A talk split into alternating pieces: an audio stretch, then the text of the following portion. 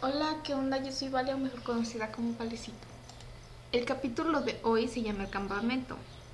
Bueno, en cuarto de primaria hicieron un campamento en la escuela. Nos fuimos a quedar. Por cierto, la anduve ruego y ruego a mis papás que me dejaran ir. Al final se pudo, gracias a Dios.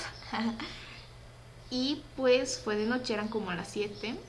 Y pues ahí nos estaban pasando lista y hicimos muchas actividades. Nos fuimos a hacer una fogata, a una discoteca, anduvimos buscando objetos y todo eso.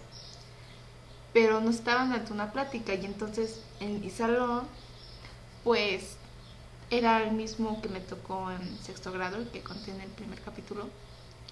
Y entonces este Juan Arturo, sí fue, él fue campamento también, me dijo, oye, si te diste cuenta, yo le dije que. Y me dijo, los del campamento andan checando los árboles de arriba porque se escucha que andan moviendo las mesas.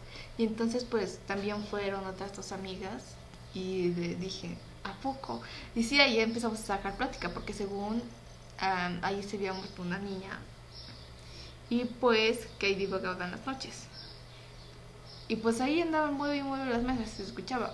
Y fueron a ver y todo, pero que no había nadie. Después de todo eso, pues ya ahí andamos. Y mm, en la discoteca andaba cantando con mis amigas. Y entonces que me pasan el micrófono para que cantara y ¡ay no! Te ni imagina. ¡Ay no! Simplemente ah, no me sabía la canción y le dije, señora, solamente me sé el coro. ella me levantó el pulgar y se fue con otra amiga. y pues, ay no, creo que fue una de las vergüenzas de mi vida. Em, después de eso, las chicas estábamos cambiando y había... Nos tocó al lado del salón de los hombres porque dormimos en diferentes salones, uno en cada uno. Las niñas en uno, los hombres en otro y sí. Y entonces que unas niñas se vinieron corriendo y les preguntamos que por qué y dijeron que habían visto un cal niño y fuimos a revisar, no, era una cucaracha cuando salimos corriendo. Después de un rato, cuando ya nos íbamos a dormir, una dos de la mañana, más o menos, había una niña llamada Bárbara que había llevado su colchón inflable. Y pues ahí andaba inflando el colchón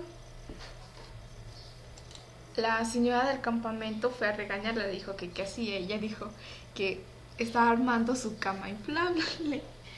Y, y la señora, pues ahí la estuvo ya un rantito, pero ya después le dijo que no, que se durmiera con otra amiga y pues ahí se fue. Al final esta Bárbara no nos dejó dormir por un buen rato, pero estuvo bien. Bueno, este fue el capítulo de hoy. Hasta luego.